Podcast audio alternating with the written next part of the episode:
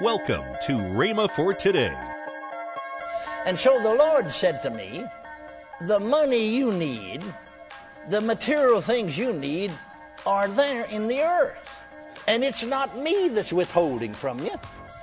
It's not me that's withholding from your children and that your little children don't have adequate food to eat, the right kind of diet, or clothes to wear.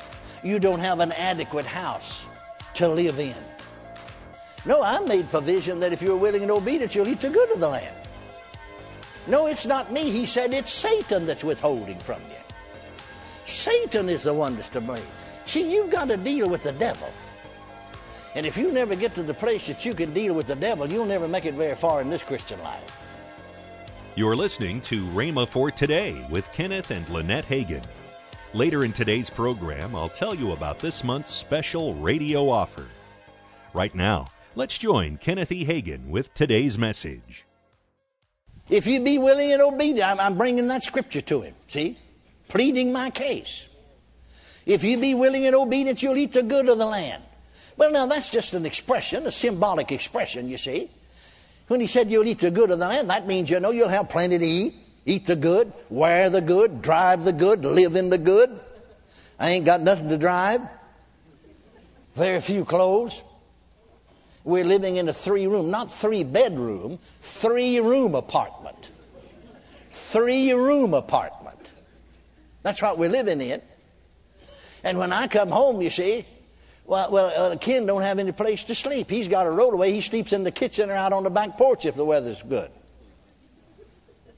Three rooms. That's not eating the good of the land, folks. I call that to the Lord's attention. My, my, my children, I said to him, My children are not adequately clothed.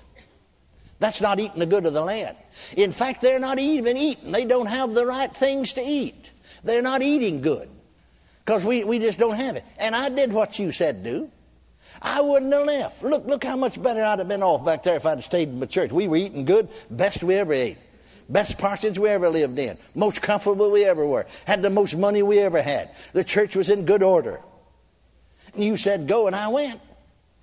And the third day of my praying and fasting, in the afternoon, the Lord said to me, Read that verse again. I read it. If you be willing and obedient, you'll eat the good of the land. I said, Now, Lord, I obeyed you. I'm sure not eating the good of the land. He said, Read that verse again. I read it. If you be willing and obedient, you'll eat the good of the land. I'm sure not eating the good of the land. And you said it, and I'm expecting to, but I'm not. How come? He said, The reason you're not eating the good of the land is because you don't qualify.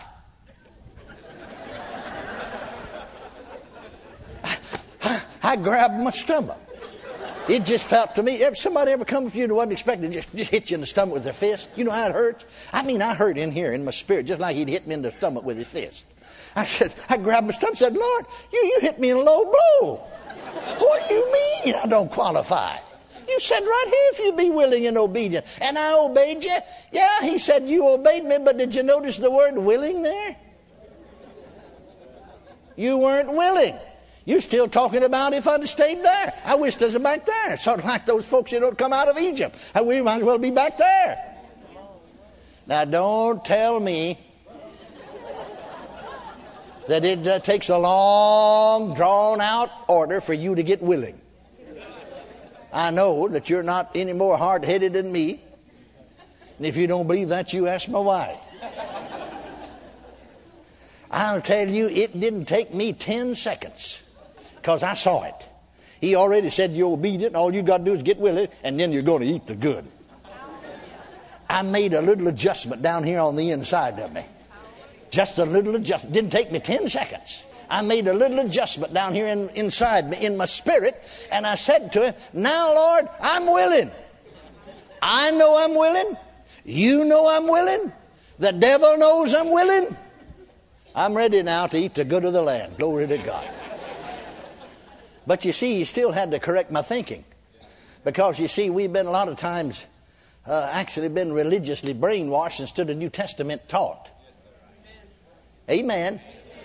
We've been influenced what others said. Well, I don't want anything of this world's goods. as though there's something wrong with this world's goods, you see. No, I don't want any of this world's goods.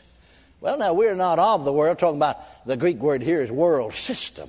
We're not the world system. We're in the world, but we're not of the world.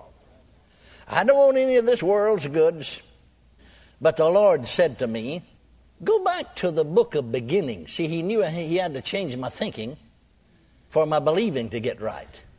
Go back, He said, to the book of beginnings. Well, I knew what He meant when He said, Go back to the book of beginnings. That's the book of Genesis. And He said, I made the world and the fullness thereof. And He said, You remember in the 50th Psalm? Psalm 50, verse 12? said, The world is mine, the world is mine, and the fullness thereof. In that same 50th Psalm, in the 10th verse, it said, The cattle of a thousand hills are the Lord's. Haggai, the second chapter, he reminded me of all these verses. The eighth verse said, God said, The silver is mine, the gold is mine. He said, I created all of these things. I created the world and the fullness thereof, the silver and the gold, the cattle of a thousand hills. Now, for whom do you think I created all of those things? The devil and his crowd? No, no. I created them for my man Adam. And I said, Adam, I give you dominion. I give you dominion over all the work of my hands. In other words, I give you dominion over the world and the fullness thereof. I give you dominion over the silver and the gold. I give you dominion over the cattle of a thousand hills. Amen? Amen? But he said Adam committed high treason. And I never saw this like that before. You know, you knew Adam, what Adam did all right, but you never saw it in this light. We just thought he sold us out spiritually, I think. But he said Adam committed high treason he said to me, in one sense of the word, Adam was the God of this world because he had dominion over it. But he committed high treason and sold out to Satan, see, and he forfeited or gave into his hand that dominion. And in 2 Corinthians 4 4, Satan is called the God of this world. Isn't he? Well, he wasn't the God of this world to begin with, was he? No, he wasn't. How did he become the God of this world? By Adam committing high treason. Now, he didn't have a, a, a, moral right to do that, but he had a legal right to do it, and he did it. And so the Lord said to me, The money you need, the material things you need, are there in the earth. And it's not me that's withholding from you. It's not me that's withholding from your children, and that your little children don't have adequate food to eat, the right kind of diet, or clothes to wear you don't have an adequate house to live in. No, I made provision that if you're willing and obedient, you'll eat the good of the land. No, it's not me. He said it's Satan that's withholding from you. Satan is the one that's to blame. See, you've got to deal with the devil. And if you never get to the place that you can deal with the devil, you'll never make it very far in this Christian life. He said it's the devil that's withholding from you, not me. I'm not going to see. See, uh, he reminded me of this scripture we gave there a while ago, where he, where Jesus said, "Give and it'll be given unto you." He said, notice it said, "Shall men give unto your bosom?" Now, of course, God's behind it. Jesus is behind it. But he said, "I'm not going to rain any money down from heaven." Any dollar bills or five dollar bills or ten dollar bills or twenty dollar bills or fifty dollar bills or hundred dollar bills or any kind. I'm not going to rain any money down from heaven. I don't have any American dollars up here. And if I did rain them down, they'd be counterfeit. I'm not in the counterfeiting business. The money you need's down there. That's where it is. It's down there. Well, I said, uh, I, I, began to see that. Uh, wh- what am I going to do about it? How do I do it? He said, You say, first of all, he said, what you need in this financial, material realm is there in this earth. These scriptures all said it belongs to me. It belongs to me because I'm the creator of the world and the fullness thereof. I'm the creator of the silver and gold. I'm the creator of a cattle of a thousand hills. But he said, uh, It's not in my possession because I turned it over to Adam and gave it to him. It is in his possession. He turned it over to the devil and it's in the devil's possession. You see how we've been brainwashed? You know, out in the world, let me, let me take a little side thought here and I'll get back to what he said to him. In the world, you know, you got, you got a, got a beer joint and a honky tonk and they buy a neon sign, put it out front, you know. You want to be out, buy a neon sign for the church. Oh. No, we don't want to spend that money.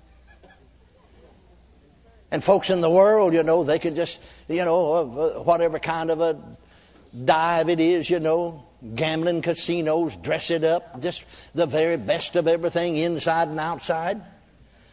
But no, when it comes to the things of God, you see, because God's so poor and don't have anything, we won't act like Him. No, you see, the devil's crowd, he didn't give all that for the devil and his crowd. All that's here for us. Put your claim in. Put your claim in. He said to me, claim whatever it is that you need. Well, I remembered, you know, I was struggling. I was behind.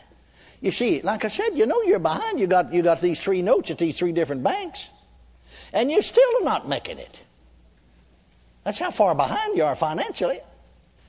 He said, and, and you see, it, uh, claim, he said, whatever you need or whatever you want. Never will forget it. Came as a real revelation to me. Never heard anybody preach it. I'm talking about January 1950. Never heard of such a thing. But thank God I know when he's talking to me. And, and, and I said, well, now, wait a minute, wait a minute. He claim whatever I need. Now, I can see that, you know, just, just barely meet your needs. You know, just barely get by. You know, I could get by just one pair of pants. Could get by just one pair of shoes. I could get by if I had to with a worn out toothbrush. Wouldn't have to buy new, and I could get by with it for a little while longer, you know, just barely scrape by. But wait a minute, I said, Lord, you said, you know, I, and I, I know that, you know, uh, claim whatever you need and whatever you want. You know, if you're really saved, you're not going to want a bunch of junk. You're listening to Rhema for Today with Kenneth and Lynette Hagin. You can find more resources that will change your life. So visit us today at rhema.org. That's R H E M A dot O R G. I'd like to tell you about this month's very special offer. First in this offer is the mini book by Kenneth Hagin entitled The Past Tense of God's Word. Also, there is another mini book by Kenneth E. Hagin entitled A Better Covenant. And last but not least, the three CD set from Kenneth E. Hagin, Redeemed from Poverty, Sickness, and Spiritual Death. All this for $16.95. That's $7.95 off the retail price. Don't delay. Call today toll free 1 888 Faith 99. Again, call toll free 1 888 Faith 99. You can also order online at rhema.org. That's R H E M A dot O R G. rhema.org. Or if you prefer to write to Kenneth Hagin Ministries, our address is P.O. Box 50126, Tulsa, Oklahoma 74150. We always love to hear from our listeners, so write in or email us today and become a part of Rhema for Today. Now, let's join Craig Hagin and Denise Hagin Burns. Also, we have Rhema Bible Training College Spring Weekend coming up April 13th through 15th. This is a great way to come on the campus here of Rhema Bible Training College, tour it, get to go to classes, talk with the dean, talk with instructors, just have a great time, and you get to find out what Rhema Bible Training College is all about and if God is calling you here to fulfill a divine destiny. Tomorrow on Rhema for Today, we'll continue Brother Hagin's life changing teaching on redeemed from poverty, sickness, and spiritual death. That's next time on Rhema for Today with Kenneth and Lynette Hagin.